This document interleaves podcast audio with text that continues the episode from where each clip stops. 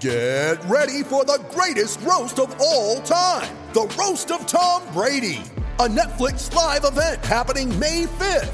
Hosted by Kevin Hart, the seven time world champion gets his cleats held to the fire by famous friends and frenemies on an unforgettable night where everything is fair game. Tune in on May 5th at 5 p.m. Pacific time for the Roast of Tom Brady, live only on Netflix. You ready? Showtime. On May 3rd, summer starts with The Fall Guy. Let's do it later. Let's drink a spicy margarita. Make some bad decisions. Yes. Audiences are falling in love with the most entertaining film of the year. Fall guy. Fall guy. Fall guy. That's what the poster said. See Ryan Gosling and Emily Blunt in the movie critics say exists to make you happy. Trying to make it out? Nope. Because I don't either. It's not what I'm into right now. What are you into? Talking. Yeah. The Fall Guy. Only in theaters May 3rd. Rated PG 13. Three, two, one. When I'm working out. I love to listen to your podcast. Whenever you say something, other people react to it. Taking my breath away, Aaron. Verne Lundquist joins me. Hall of Famer Jim Calhoun, NASCAR icon Dale Earnhardt Jr. Kirk Herbstreit is on the phone. Here Welcome in We to episode four. Oh, he's so handsome. Brady, the podcast. It is Sweeping America, the Aaron Torres Sports Podcast. It is Friday, January 14th, 2022, people. I hope everybody is doing well. I hope everybody is having a great day. And I hope everybody is ready for a fun Friday edition, the FFE, baby, of the Air Sports Podcast. A lot to get into today. College football is over. I do want to lead with a college football topic, though. Georgia winning its first national championship since 1980. Not sure if you heard, it happened on Monday night. And it was also Georgia's first win as a national champion of the college football playoff era.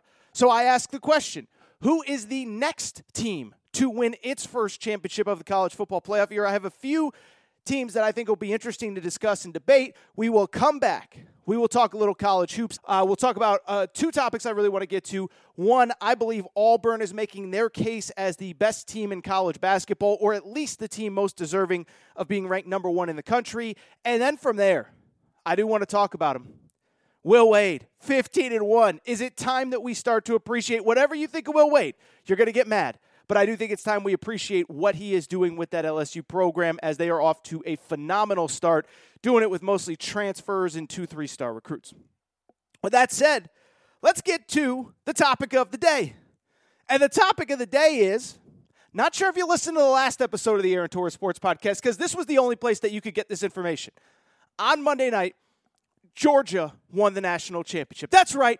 Nowhere else could you find that information. I hope you listened to Tuesday's episode because we talked a lot about Georgia's national championship.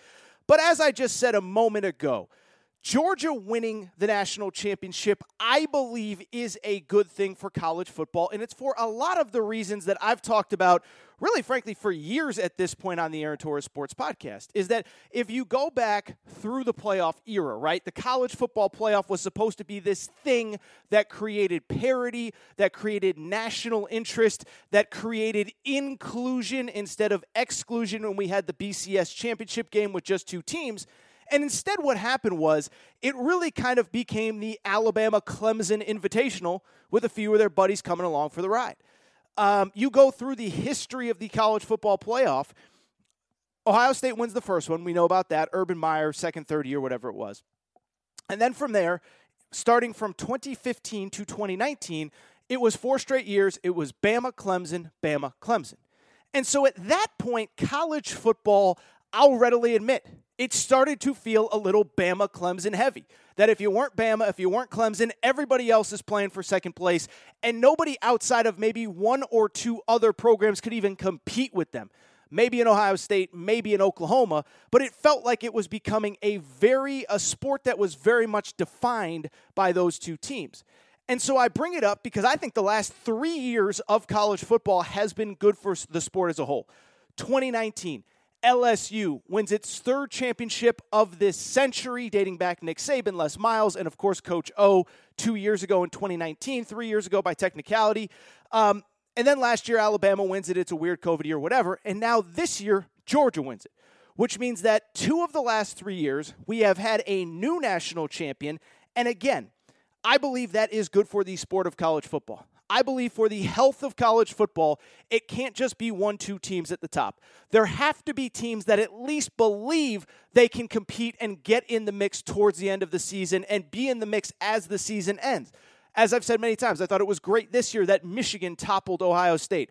I thought it was great that somebody other than Oklahoma won the Big 12 because, again, it gives so many programs hope. It gives so many programs uh, a belief that if Michigan can beat Ohio State, well, now all of a sudden, Michigan State fans say, well, we beat Michigan, they beat Ohio State, we could beat Ohio State, give us another year or two. Penn State fans, we're not that far off. And so I bring all this up to say I think Georgia winning the national championship with some new blood in the college football playoff was good for the sport. Which brings me to the actual topic of the day, and that's what I just talked about a moment ago. Two of the last three national champions in college football were first time teams winning the national championship in the playoff era. LSU in 2019, third championship this century, but first of the college football playoff era, and Georgia, of course, on Tuesday night.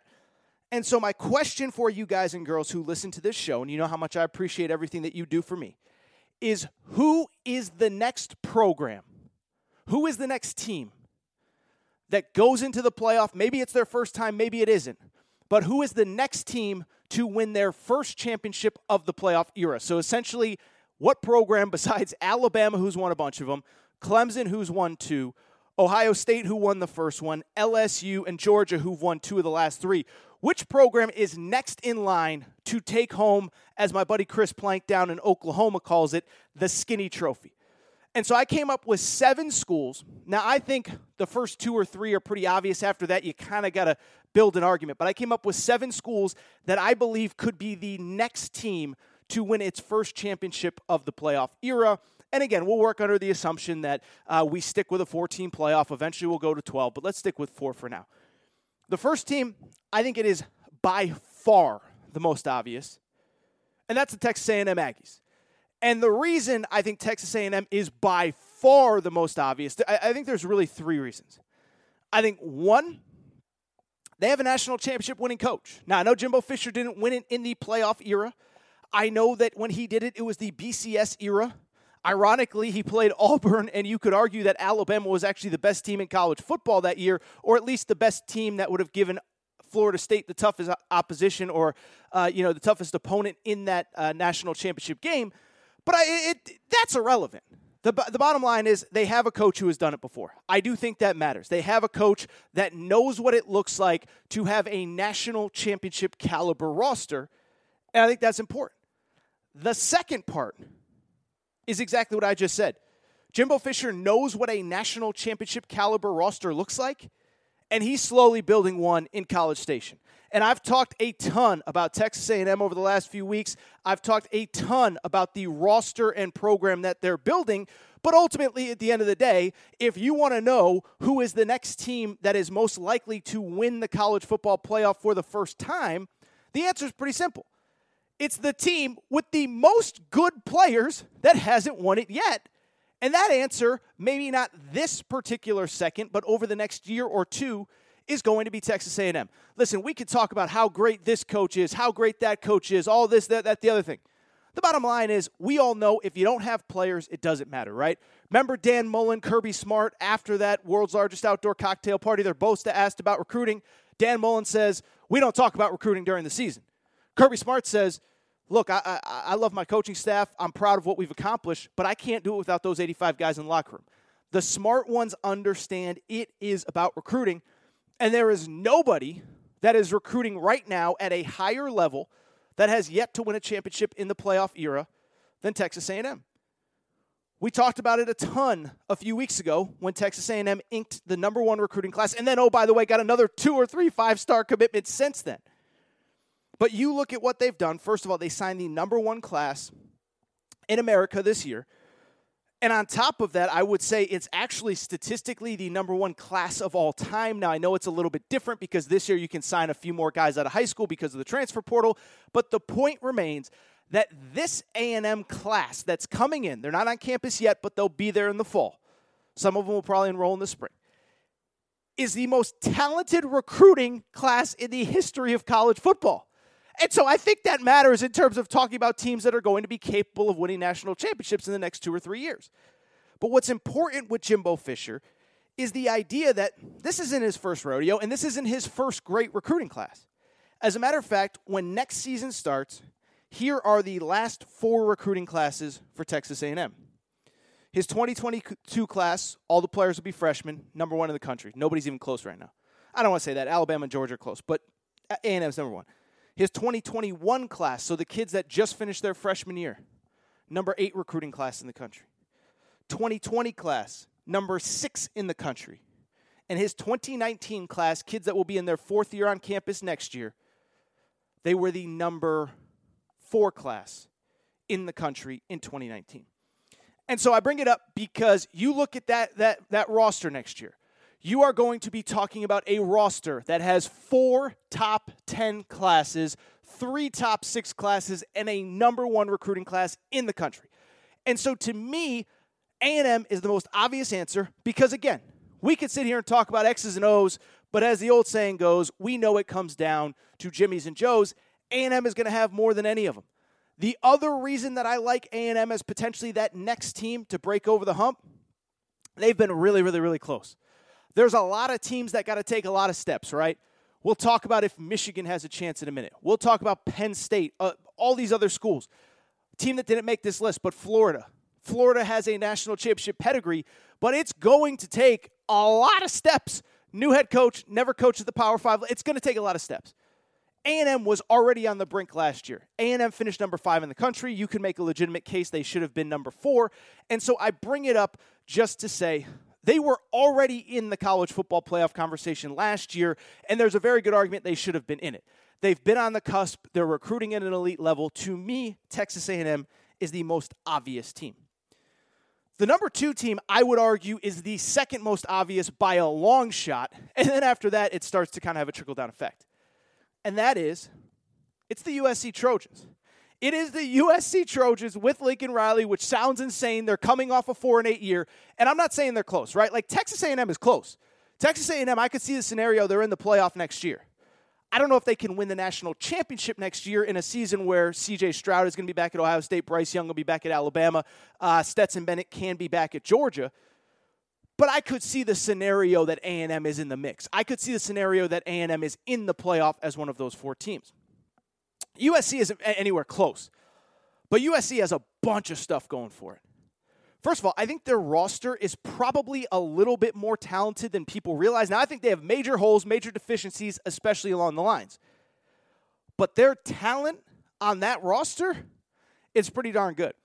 I talked about it a few days ago when I talked about Texas A&M's recruiting class, but 24/7 Sports does something about something called the talent composite rankings. Okay, so we look at these individual classes. Well, A&M's class in this year was t- the, the number one, and the year before was number six. And this, what the talent composite does is it takes all four of your most recent classes, all of the guys on your roster, and they put together who has the most talented roster when you look at all the four recruiting classes that are currently on campus. And so, why do I bring it up? It is because USC, believe it or not, had the number 10 most talented roster in college football, according to 24 7 Sports, which speaks to how incompetent Clay Helton was and how poor the development of USC was because they had a roster that, on paper, based on recruiting rankings, was more talented than Michigan's, who just made the playoff, was more talented than Notre Dame's, who, of course, finished whatever, uh, fifth in the final playoff poll, was more talented than Cincinnati's for sure. And so, one, I think Lincoln Riley is already working off of a talent base that is way better than people realize. I think, two, he is going to be a recruiting monster at USC, okay? I went back and looked. He's been very selective on the high school players that he's brought in to USC since he's gotten there. Now, he's taken about three or four transfers. But in terms of the high school players that he has signed, he has only gotten four commitments from high school players so far. How about this? All four are ranked in the top 100 nationally. Domani Jackson, number two cornerback in, in high school football, committed to USC. Raleek Brown, number two running back in high school football, committed to USC. Zion Branch, number six safety, number top 50 player overall, committed to USC. CJ Williams was committed to Notre Dame, top 10 receiver, top 100 player, committed to USC. So you look at that. Lincoln Riley coming in at the last minute in late November, early December, and he already got four top 100 players. Imagine what he is going to do when he has a full offseason and a full year in recruiting. We look ahead to 2023. He's already got four commitments. Three of them are among the top 30 players nationally. All of them, it's worth noting, are from west of Las Vegas. They're either from Southern California or Las Vegas. Now, he's going to go get other players, but we all know that Southern California is one of the most fertile recruiting grounds in the country. And so, because of it, he is going to be able to recruit at an elite level right away. Now, I still think it's going to take some time. I still think you're going to have to supplement through the transfer portal. But I would also say they have a chance to fix this thing really quick between high school recruiting and the portal. We've talked a lot about Caleb Williams. As I record here on, Mon- on, on, on Thursday night, excuse me, Caleb Williams has not committed. But if Caleb Williams comes in, this team isn't that far off from competing for the Pac 12. And so to me, that's the other variable as well. They're more talented than you realize. They're going to recruit at an insane level. And here's the other part they might have the easiest access to the college football playoff of any team that I am talking about because they play in the Pac 12. The Pac 12 stinks. Only Oregon is half decent. And, um, and so I bring that up because only Oregon is half decent, and it's it, it's it's important in this conversation because there is nobody that is going to have better access to the playoff than USC just because of who they have to play on a yearly basis. So I look at USC. I think they are a clear cut number two because of the access, because of the talent that they're bringing in, and of course, because of the talent that is already on the roster. Going through some other teams really quick, and I'll be much quicker on some of these. The first one that immediately comes to mind is the Oklahoma Sooners, and it's tough because Oklahoma, I, like I said, I think A&M is a clear number one. Then there's a gap, and I think USC is a clear number two. And then from there, I think there's a big gap, and I think you can make a case for a lot of different teams. Next one would be Oklahoma, but I don't think the case is nearly as strong for Oklahoma as it is for the other top two schools that I mentioned. The reasons that I think you can make the strong argument for Oklahoma is because as long as they're in the Big 12, they just have that advantage, right? Kind of what I just said access for USC. Nobody for USC. USC has nobody that when USC is at its best can compete with it. And Oklahoma only has Texas. And until I see Texas not being a total dumpster fire, I'm not going to believe it. So as long as Oklahoma is in the Big 12, they are going to have a huge talent advantage over everybody else. And it is worth noting they could have three more full seasons in the Big 12. We don't know if they will, but they could. And so I bring it up to very simply say that you just look at their records. I mean, prior to this season, they had won six straight Big 12 titles. And if you take out the COVID year where they only played 11 games, they won 10 or more games in 11 of the previous 12 seasons. And so I talk about Oklahoma because they're just going to be better than everybody. And when you win games, it allows you to stay healthy. It allows you to this. It allows you to that. It allows you to get to the playoff without really pushing yourself. Whereas we all know the SEC is a week in, week out grind the way that nobody else has to deal with it.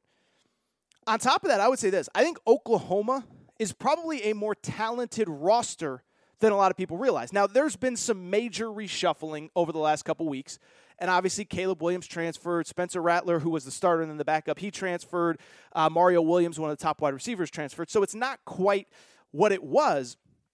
But if you look at their across the board talent, again, in that composite talent ranking, Oklahoma was actually ranked number six. Oklahoma was ranked only behind Alabama, Georgia, Ohio State, Clemson, and LSU. And so their talent across the board is probably better than people give it credit for. And now the question becomes can they play like almost as good offense? And they brought in a very talented young offensive coordinator named Jeff Lebby from Ole Miss. Can they be almost as good on offense, like 80%, and be significantly better on defense with Brent Venables as a first year head coach? And I think the answer might be yes. And so to me, if you're just a little bit better on defense and you're way better on offense, or excuse me, I take that back. If you're just about the same on offense, maybe even a little bit worse, and you're way better on defense, all of a sudden that changes the paradigm when you get to the college football playoff. Because what's the college football playoff been? Well, we could score, but we can't stop anybody. Couldn't stop Georgia when we played them. Couldn't stop Bama when we played them. Certainly could not stop LSU the last time that Oklahoma made the college football playoff. And I do think that Brent Venables, I do think, again, we talked about it when he got hired. I think he's the right fit for this program at this time. I do think that um, he understands what it takes to build a championship caliber roster because he came from Clemson. And so I do think that's an advantage. Where I do think the disadvantages come in and where I do think Oklahoma is a distant third behind A&M and USC is pretty straightforward. One, we've seen them in the playoff. And while they do recruit at a very good level, while they are very talented, we also got to call a spade a spade here. It hasn't even been close when they get to the college football playoff. And so, if it hasn't been close when they get to the college football playoff, I don't know how it's going to get better. I don't know how magically over one offseason they're going to go from getting embarrassed when they get to the college football playoff to now they're going to start beating teams and win two games in the college football playoff when right now they are, I believe, 0 4 in the history of the college football playoff.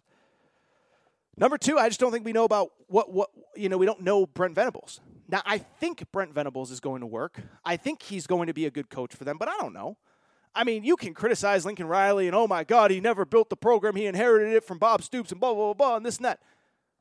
You can criticize other guys. Jimbo Fisher is how, but it, but at least there's a track record. I mean, Lincoln Riley won what four Big Twelve titles in five years at, at, at Oklahoma.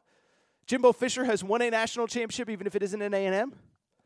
We don't know about Brent Venables. He could be terrible. I don't think he will be, but I think he could be, and I think that's a, a factor. I think the final factor with Oklahoma, and it's an important one. Oh, they're going to the SEC in a few years. And I would think and I would hope that by then we have the college football playoff figured out. And I think and hope that by then we go to 12 teams. I actually don't hope. I kind of like it at four, but we're going to 12 teams. And the path is just going to be that much harder. And so it kind of feels like if Oklahoma doesn't win the college football playoff in the next few years, it ain't going to get easier once they get to the SEC. Although I guess the counter argument would be if you get to the SEC, you play week in and week out. If you win the SEC at some point, then you're going to be good enough to win a national championship. If you get there, Oklahoma is number three.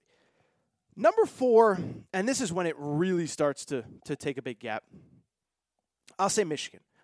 And Michigan's the first one on this list. I, I, I, don't think it's going to happen. Okay, first of all, as I record here, Jim Harbaugh is still the Michigan head coach. That could change in a minute.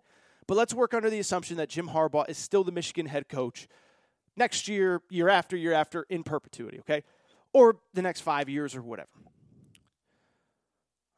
I think you can make the argument for Michigan and against Michigan as a couple simple things. The argument again let me actually start with the argument against Michigan because I think it's more interesting, right? The more the argument against Michigan is they just don't recruit at a high enough level. And that's not a disrespect, but I say it all the time. There's a difference between the number one pick in the NBA draft and the number 12 pick in the NBA draft, right? I say it all the time. Number one pick, you're trying to get a guy that changes your franchise forever. Number 12 pick, you're trying to get somebody that's just kind of pretty good. And it's the same with recruiting in football. There's a big difference between the talent that you're bringing in with, say, the number one class and the number nine class, the number one class and the number 12 class, the number one class and the number 15 class. And so there does seem to be kind of a baseline level of recruiting that you have to do to win at the highest level. Now, there's been exceptions. The year Cam Newton was at Auburn, they didn't have a great talent base. Clemson, some of their early championship teams were carried much more by Deshaun Watson than they were super duper duper talented. But the argument against Michigan is they recruit really, really, really well, um, but they don't recruit at an insanely elite level. And I think there's an argument to be made that they never will, right? Northeast school, cold. I guess they're not Northeastern, but Midwest school, it's cold. There's not a lot of prospects. Um, and like, they're recruiting at about as well of a level as you possibly can. And I think we saw that in the college football playoff. We saw, like, Michigan had a great season. Michigan was awesome. Michigan was not Georgia, though. And so, as good as they were, 12 and 1, everything aligned. We're not even close to Georgia. And of course, if they had beaten Georgia and somehow had to play Alabama, it wasn't going to be any prettier. Here is why I could see the scenario where Michigan, assuming Jim Harbaugh stays, I could see the scenario that they could win one. I don't think it's likely, but I think they can. And that reason is pretty straightforward. Well, it's, it's a couple reasons. I think, first of all, and this is most important, they win a ton of games, right? And so we saw the scenario for Michigan where they're not recruiting at the level of Ohio State. And so because of it, I don't think this year flipped the narrative where now Michigan's going to win five out of every six against Ohio State. But we saw the scenario where Michigan wins a ton of games, and all it takes is one little dip from Ohio State. And Ohio State might be in the middle of that dip right now, by the way. They just hired a new defensive coordinator. The defense is a mess. But I bring it up to say Ohio State, like the like the idea that they're just going to bounce back and go 12 and 0 and go into the playoff next year, I think it's far from certain. Now the offense is going to be awesome. We saw that in the Rose Bowl, but that defense is going to take a lot of work. And so where I think Michigan becomes interesting, to, to Jim Harbaugh's credit, you can crush him for a lot, but I bring up the stats all the time. Seven full seasons, take out the COVID year at six. He now has four 10 win seasons, five nine win seasons in six full years. So if you're literally beating everybody other than Ohio State, we saw what happens if Ohio State takes a little dip. Now Michigan State's there, Penn State's there, whoever. But Harbaugh got over the hump. He won the games he had to, and it's not inconceivable that it can't happen again. Beat Ohio State, get into the playoff. What I would say from there is this is where it's interesting. Is the argument is, well, we saw it happening against Georgia. My argument would be the four best teams don't always make the playoff. And Michigan was really one little fluky thing, not fluky. They were one thing away from playing for a national championship this year, and that's this. If Georgia beats Bama in the SEC championship game, like we understand Michigan's going to be playing for a national championship, right? Because if Georgia beats Bama in the SEC championship game, Bama's out of the playoff picture, which means that the playoff is probably Georgia, Michigan's the number two seed, Cincinnati is the three seed, and probably Notre Dame is the four seed. And so, because of it, you look at it and you sit there and kind of say, hmm, if they had to play Cincinnati instead of Georgia, they'd probably beat Cincinnati. And if they get to a one game situation against Georgia, anything could happen. Then Georgia comes in as an overwhelming favorite. Then they are expected to win. Then maybe that crowd that was 80% Georgia fans, 20% Alabama fans, maybe it's 40% Georgia fans, 60% Michigan fans because Michigan's a, a short drive away. And so I just bring it up to say the four best teams don't always get in. And if you get a weird year like this year where you get the right matchup, now you're in the championship game, now it's a one and done, stranger things have happened. I'd also say they might have the quarterback that's going to take them over the top, which JJ McCarthy. But I would say of all the teams outside of the obvious ones, I, I do think Michigan is in the mix. It's also worth noting they've won one split national championship since 1997, so it's not as easy as people think. Uh, I'll rip through a couple other ones. Again, these are getting pretty far down the totem pole. First one that came to mind outside of Texas A&M, USC, Michigan, Oklahoma, um, Penn State, and let me explain why. First of all, James Franklin hasn't been as bad as people think. James Franklin has not been as bad as people think. If you go back, and this is the uh, this is why I think James Franklin was a strong candidate early on against for the USC job had he had a little bit of a better closing record. But James Franklin, let's never forget, 2016 11 wins, 2017 11 wins, 2018 9 wins, 2019 11 wins. So the 4 years before COVID, 11 wins, 11 wins, 9 wins, 11 wins. And besides Michigan, they were the most recent team to actually win the Big 10 when Ohio State had it rolling. So they've done it before, and in theory, they can do it again. I don't think it'll happen, but it's not inconceivable. The other thing that Penn State has going for them, and I don't think you can undersell this, I don't think you can undersell this, is this. They have the number one high school quarterback in America coming in this year. His name's Drew Allar. Now, he wasn't number one when he committed to Penn State, but he developed, he got better, he got good. Now, like that's a by year three, I don't want to compare because he just had the greatest season in the history of college. Like that's a Joe Burrow type talent. That's a CJ Stroud type talent. That's a Bryce. And I'm not saying he will be one of those guys, but he's that kind of talent that can put an entire program on his back and maybe lead Penn State. Don't think it'll happen. Don't think it's inconceivable though. A couple other ones. First one, Miami. Mario Cristobal had the blueprint. Uh, Mario Cristobal recruits at an insane level. You talk about the 24 7 composite. Uh, it was actually Oregon that was number nine. They were actually ahead of USC, so they've actually recruited better than USC over the last four years. So is it inconceivable that Oregon, now that, excuse me, Mario Cristobal, now that he's gone from Oregon, takes that blueprint to Miami where there is significantly more talent? Could he do it there? Absolutely. Question is, will he? Because again, he was at Oregon, he had the most talent, and this was a guy that went into November twice with a chance to make the college football playoff. Twice came up short. Once it's worth noting, he had Justin Herbert too, and I think we can all look back and say, "Oh, he may have underused Justin Herbert. Justin Herbert may have been, uh, you know, under, you know, he he basically underachieved when he had Justin Herbert." Also, by the way, Clemson still in the ACC. Clemson ain't giving up that throne easily, although I do think I could see as the scenario where Clemson takes the step back. And then finally, and this segment went really long. Uh, the final one is Notre Dame. Don't think it's going to happen. I've talked about Notre Dame a million times on this show. But what I would say about Notre Dame is they've been on the brink. And while I've talked about the limitations that they have, while I've talked about there's only so much, I really think people criticize Brian Kelly. I think he did about as good as anybody could do in modern college football at Notre Dame. They've been on the brink. Marcus Freeman thinks there's another level for them to go to, and we'll see what happens. But those are my seven teams: A&M, USC, Oklahoma, Michigan, Penn State, Miami, and Notre Dame.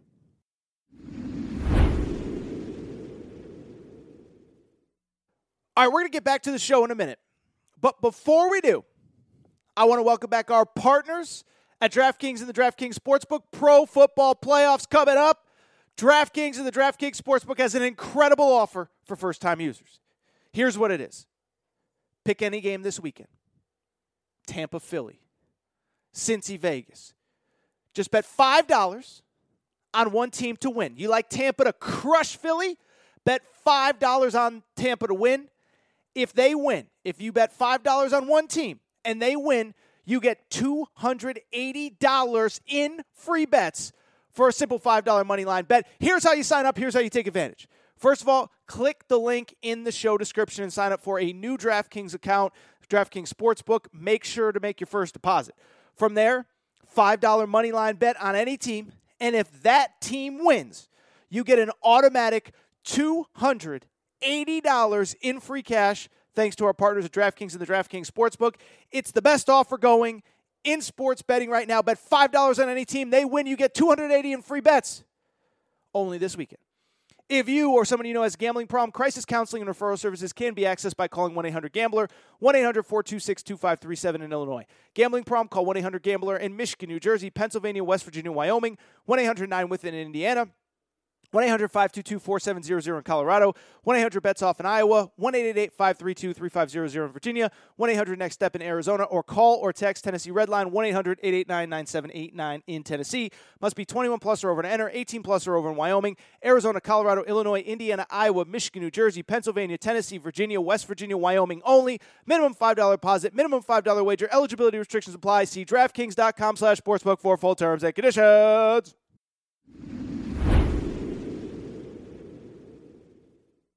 All right, everybody, I am back. Good to be back. Good to be back. And I do want to switch gears. And I do want to talk a little college basketball because it's interesting, right? Like over the last couple weeks, we have talked so much college football. National Signing Day, uh, lead up to the playoff, the actual playoff, some of the other bowl games that I do think I don't want to say I've neglected college basketball, but I don't think I've gone as deep in college basketball as I can or will over the coming months. But I bring it up because it has really been, frankly, a, a, really crazy about six, seven day stretch in college basketball, really dating back to last weekend, right? Um, last weekend, just insanity hits. Duke loses at home to Miami, Kansas loses to Texas Tech. You go into this week, two undefeated teams left.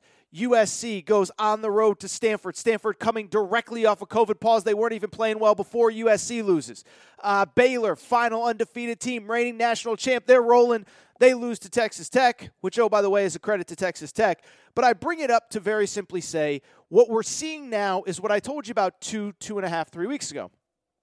I don't believe there is any great or any best team in college basketball right now.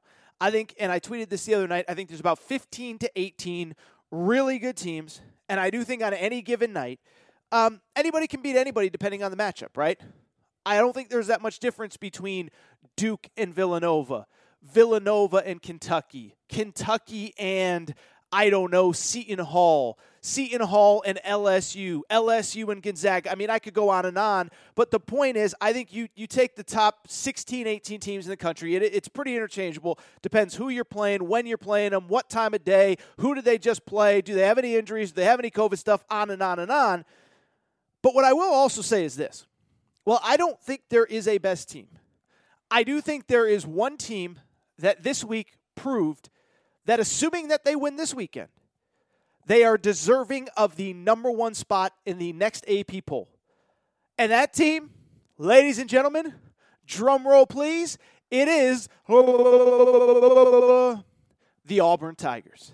And for people who don't know, Auburn is in the middle of a phenomenal season, a season that really started during the summer. I had Bruce Pearl on this podcast, I don't know, maybe May or June, right around when his players uh, arrived on campus.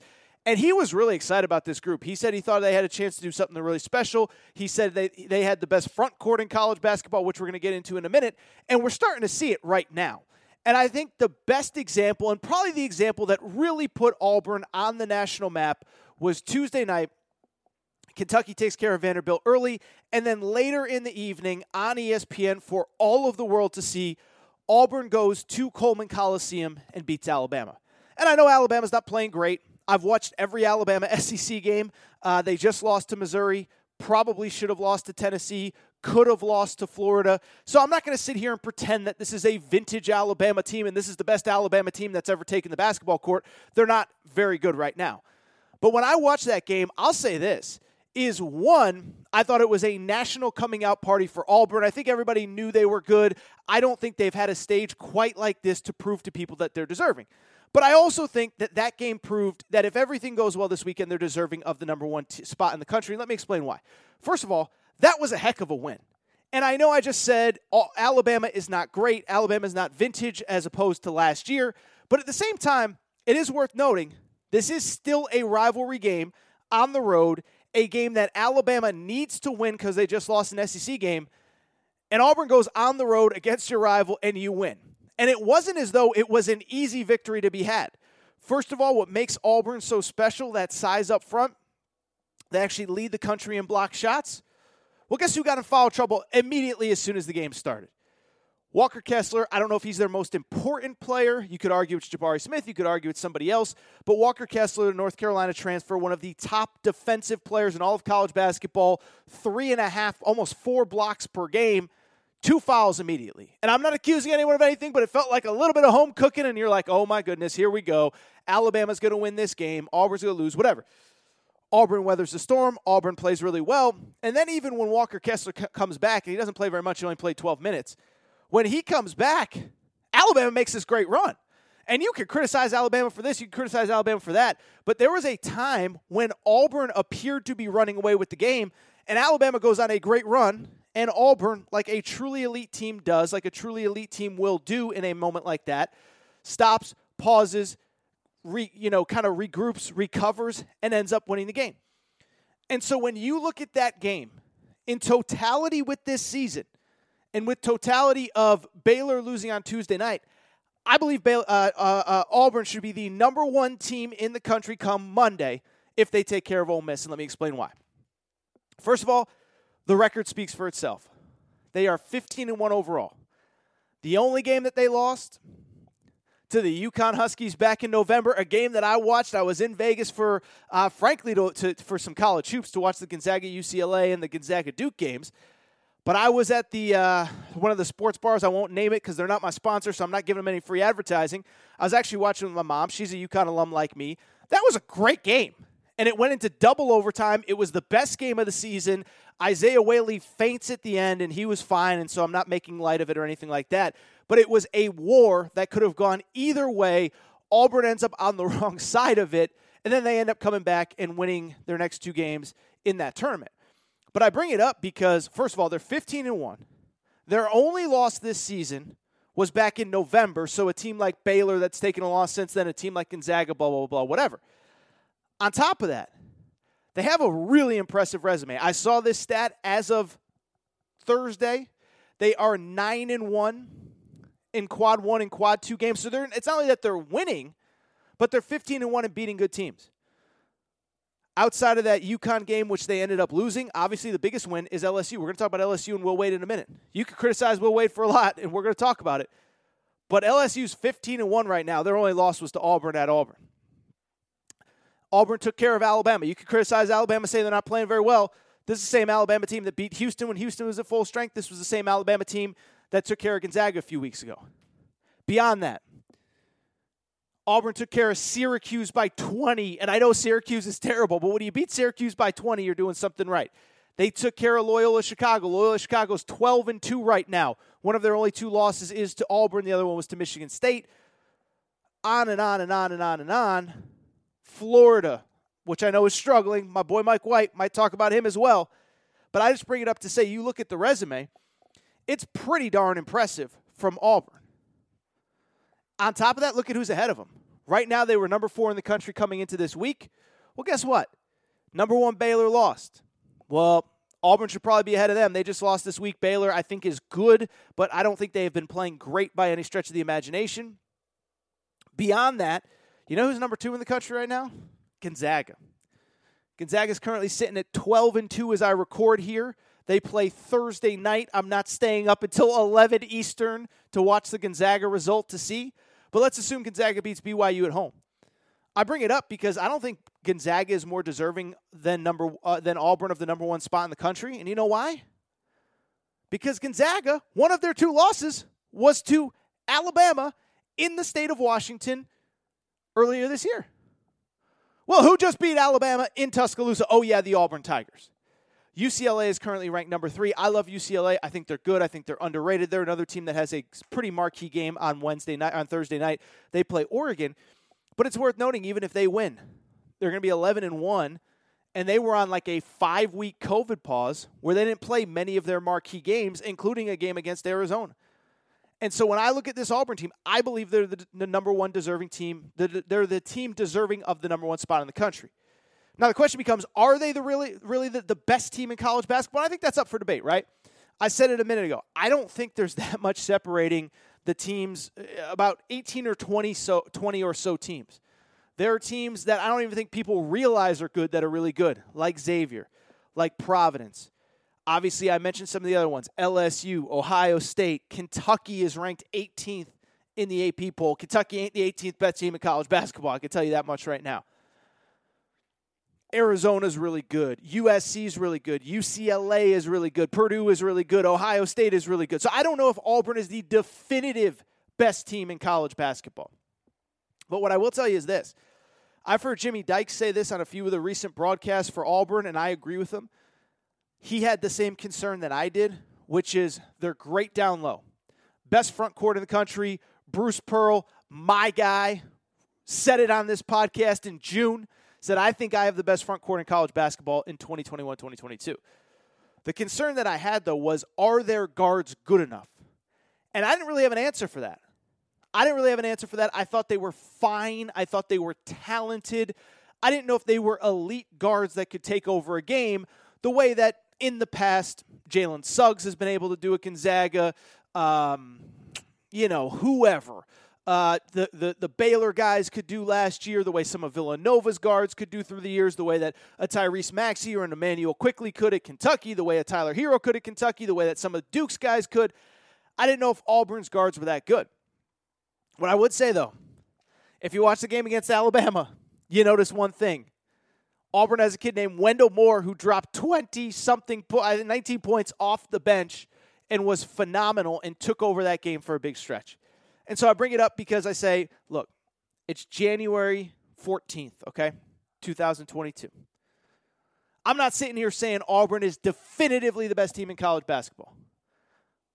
We'll find that out. We'll find out, you know, if there is a definitive best team or if it's one of those weird years where a two, three, four seed wins the NCAA tournament. But I am telling you this if Auburn wins on Saturday against Ole Miss, they deserve to be ranked number one in the AP poll. All right, I do have one last college hoops topic that I do want to get to before we get out of here. And it's also from the SEC. And we just spent a ton of time talking about Auburn. You guys know I like Auburn. I respect the hell out of Bruce Pearl. Had him on this podcast many times. Really, truly believe that Auburn should be the number one team in the country on Monday if they beat Ole Miss this weekend. But there is another SEC team that is playing really good basketball right now and did something really interesting that I think is worth talking about on the bigger picture, on the grander scale, and that's the LSU Tigers. And on Wednesday night, the LSU Tigers, they went on the road to play the Florida Gators. And I don't think Florida's that good. You guys know where I stand with Mike White. But I do think it's worth noting. They went to Florida without their top two guards, who were both injured, and their best player, Tari Eason, fouled out in seven minutes of play. And they were still able to go on the road and pick up a win against a good team. I don't think Florida's incredible, but a good team in the Florida Gators. And coming out of that game, I had one thought and one thought only, and it's going to make some of you uncomfortable, but I'm going to say it anyway. Say what you want about Torres. You like him, you hate him, you agree, you disagree. I always tell you exactly how I feel on every single topic that I discuss on this show. And that topic is this you can like Will Wade, and I think if you're an LSU fan, you probably love Will Wade, or you can hate Will Wade. And I think most people that are not LSU fans are probably not very big fans of Will Wade. I bring it up to say this whether you like Will Wade, whether you don't, I think it's time that we acknowledge one simple thing. Will Wade is one of the best young coaches in college basketball. And you can be mad, you can be angry, you can be this. It, I don't think it's even disputable at this point. So let's get into it. Let's discuss. Let's break it down. And let's start with the facts and the truth. And the truth is that I know many of you, many of you that are SEC fans, are probably even mad that I'm suggesting it. And what I can say is, I understand your frustration. I understand the fact that you guys and girls, many of you believe that Will Wade shouldn't even be working right now. And I can't deny that there's some stuff that's not good, right? I mean, we all saw that HBO documentary. If we didn't see the documentary, we've certainly at least read the quotes. But Will Wade's caught on wiretap saying some stuff that doesn't make him look very good. Specifically, he references a strong ass offer to Javonte Smart. And I'm not excusing what he said. I'm not saying it's okay. I'm not saying under the NCAA rules that existed at that point that it isn't breaking SEC rules if he is guilty of what we think that he is guilty of. But let me also give you a little context around those Javonte Smart quotes that I don't think anybody really talks about all that much. Okay? So, first of all, let's talk about those Javonte Smart quotes. Strong ass offer, Javonte Smart. Strong ass offer, Javonte Smart. So here's my thought on that. Okay. First of all, those quotes were made prior to Javonte Smart ever playing college basketball, right? Well, here's the thing Javonte Smart played, and I'm going to do the LeBron James thing here. Not one, not two, not three years. He played three years of college basketball, okay? So he finished last year in 2021, played 2020, 2019, 2020, and played 2018, 2019, which means that those quotes were made sometime in either 2017 or 2018. Javonte Smart gets to campus. We find out about those quotes in the winter of 2017 into 2018, okay? And so I bring it up to ask you one simple question. We find out about these quotes in the middle of the 2018 season. Javonte Smart missed one game. He was suspended by the school immediately after the first report came out. And after that, the school reinstated him and the NCAA never punished him. And so, if what you think happened definitively happened, and I feel like I'm freaking, you know, my cousin Vinny here. If what you think happened definitively happened, why did the NCAA suspend Javonte Smart? Yes, you heard something, but one, do we even know it happened? And two, even if it did happen, let's be honest. Is it any different than Bill Self getting caught via text message talking with an Adidas guy, and an Adidas guy said, You never let me down? Well, it could mean one thing, but it could, well, I think I know what it means. An Adidas rep literally told Bill Self, We've never let you down. We've gotten you every player that we wanted except DeAndre Ayton. By the way, as many know, it was later discovered Zion Williamson lived in a multi million dollar house, his parents did, when he was a Duke. I'm not saying what you think happened with Will Wade didn't happen. But what I am saying is, it ain't all that different than what, what we know about Bill Self, for sure. And what we know about Zion Williamson before, for sure.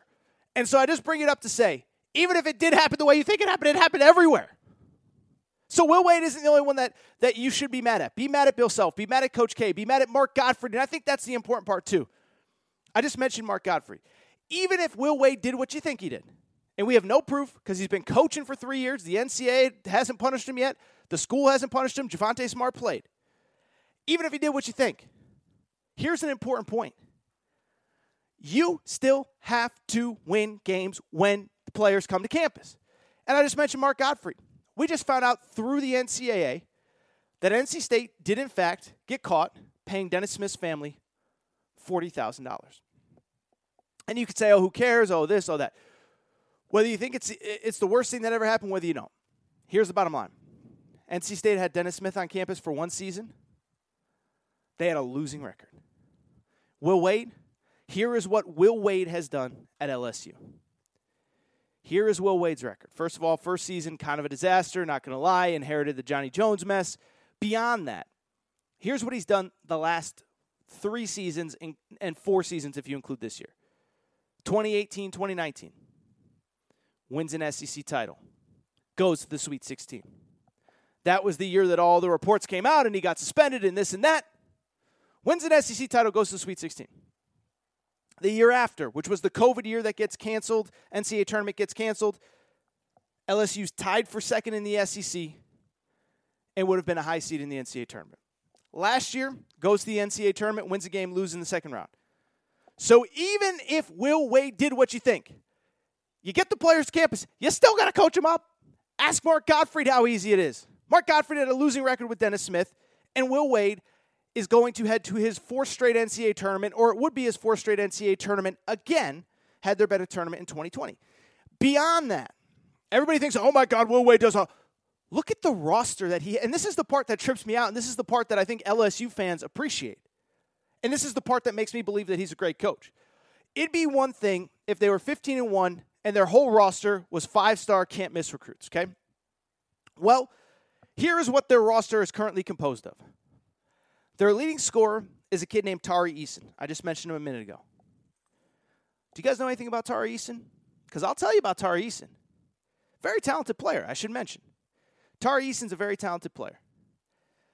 Tari Eason is LSU's leading scorer. He's averaging 15.5 points, 7.5 rebounds per game.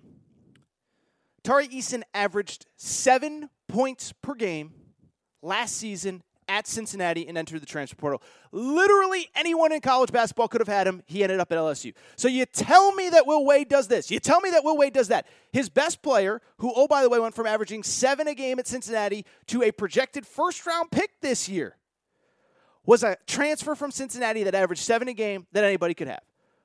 Well, what about everybody else on the roster? You're probably thinking, oh, I mean, well, let's look at the rest of the roster. Okay, well, let's look at the rest of the roster. You know who their second leading scorer is? Darius Days, fourth year senior, gone through the NBA draft process three different times. Three different times the NBA has said, We like you, we don't love you, you should go back to school. So that's the guy that Will Wade did a, a fourth year senior that won't get drafted if he declares. What about their third? Oh, their third leading scorer? How about a kid named Xavier Pinson? Xavier Pinson played at Missouri last year and got benched late in the season. Now, there was a bogus report that Cuonzo Martin got fired on Thursday. But if he does get fired, probably the fact that he benched Xavier Pinson, that in the biggest game of the year in the NCAA tournament, Xavier Pinson played 19 minutes last season. This year, he's playing 28 minutes. He was hurt the other day against, uh, against Florida. Xavier Pinson's averaging 11 points, 5 assists, 2 steals. You could argue Xavier Pinson is right up there with Sahvir Wheeler, with Ty Ty Washington, with Kellan Grady as the most important guards in the SEC. Their fourth leading scorer, Brandon Murray, fringe top 100 recruit, chose LSU over Auburn, chose LSU over a couple other schools. DePaul was one. Their fifth leading scorer, I should mention, is Eric Gaines, another fringe top 100 recruit who chose LSU over Georgia State, Bama, and Houston. And so I just bring it up to say if Will Wade, it's time to acknowledge this guy is one of the best young coaches in college basketball because here is the top five players on that roster right now. Tari Eason, who averaged seven points per game at Cincinnati last year, could have gone anywhere. Darius Days fourth year senior. Xavier Pinson got benched at Missouri. Brandon Murray, fringe top 100 recruit. Eric Gaines, fringe top 100 recruit. I don't know how else it is to tell you. He got these guys together like so many other coaches in college basketball. He basically flipped over his roster from last year. And you know what? LSU's the number one defensive team in college basketball right now. And so, this idea that he's doing anything other than coaching his you know what off, there's nothing else for me to say. And if I thought something egregious was happening, I'd say something egregious was happening. You know what I see? I see a bunch of transfers and second, third, fourth year players that anyone could have had that are now 15 and 1, ranked in the top 15, and they will probably be ranked in the top 10 come Monday. LSU plays Arkansas this weekend, by the way. Coach Muss will not be available for that game. Coach Muss just underwent surgery. LSU don't know if they'll have Xavier Pinson for that game. But I'm just telling you, man, like, like yell at me, scream at me, be mad at me, whatever. I'm just telling you. This is a guy, he is about to make what would be his fourth straight NCAA tournament, had COVID not canceled the 2020 NCAA tournament at LSU, a place that had not had a ton of recent success before he got there. I know they had Shaq a million years ago. I know they had Chris Jackson a million years ago. I know they had Pete Maravich a million, million years ago. But he's about to go to a fourth straight NCAA tournament, and he's about to do it with a bunch of transfers, second, third, fourth year college players. Okay, I think that's it. I think it's time for me to get out of here. That's all for today's episode of the Aaron Torres Sports Podcast. Before we get out of here, do want to remind you please make sure that you are subscribed to the Aaron Torres Sports Podcast, Apple, Spotify, Amazon Music, Google Music, wherever you listen to podcasts. Make sure that you are subscribed to the Aaron Torres Sports Podcast. Also, make sure to rate and review the show. Go ahead, give us a quick five stars. Let us know what you like, what you don't like, all that good stuff. Make sure you're following on social media at Aaron underscore Torres on Twitter, at Aaron Torres Pod on Instagram, Aaron Torres Podcast Questions at gmail.com, Aaron Torres Podcast Questions at gmail.com. Fun guest on Monday. UConn fans, you'll like this one, but if you're not a UConn fan, that's okay too. The new UConn football coach, Jim Mora, joins Monday's Aaron Torres Sports Podcast. It is awesome. Mora was amazing. He was great with his time. They're in the middle of recruiting. I did the interview today, but felt like there was enough meat on today's bone that we'll save it for Monday. So, with that said, that is all for today's Aaron Torres Sports Podcast. I want to get out of here. Before I do, just want to say thank you again for listening, and we'll be back on Monday. Shout out to Torrent Craig. Shout out to Rachel, who hates my voice. Shout out to Tari Eason, who averaged seven a game and could have literally gone to any college in America. Will Wade got him, turned him into a first round pick. I'll be back on Monday. Hey guys, it is Ryan. I'm not sure if you know this about me, but I'm a bit of a fun fanatic when I can. I like to work, but I like fun too. It's a thing. And now the truth is out there. I can tell you about my favorite place to have fun Chumba Casino. They have hundreds of social casino style games to choose from, with new games released each week. You can play for free anytime, anywhere and each day brings a new chance to collect daily bonuses. So join me in the fun. Sign up now at ChumbaCasino.com. No purchase necessary. VGW. Void were prohibited by law. See terms and conditions. 18 plus. Hello, it is Ryan, and we could all use an extra bright spot in our day, couldn't we? Just to make up for things like sitting in traffic, doing the dishes, counting your steps, you know, all the mundane stuff. That is why I'm such a big fan of Chumba Casino. Chumba Casino has all your favorite social casino style games that you can play for free anytime, anywhere with daily bonuses. That should brighten your day a little. Actually, a lot. So sign up now at chumbacasino.com. That's chumbacasino.com. No purchase necessary. VGW. Void were prohibited by law. See terms and conditions. 18 plus.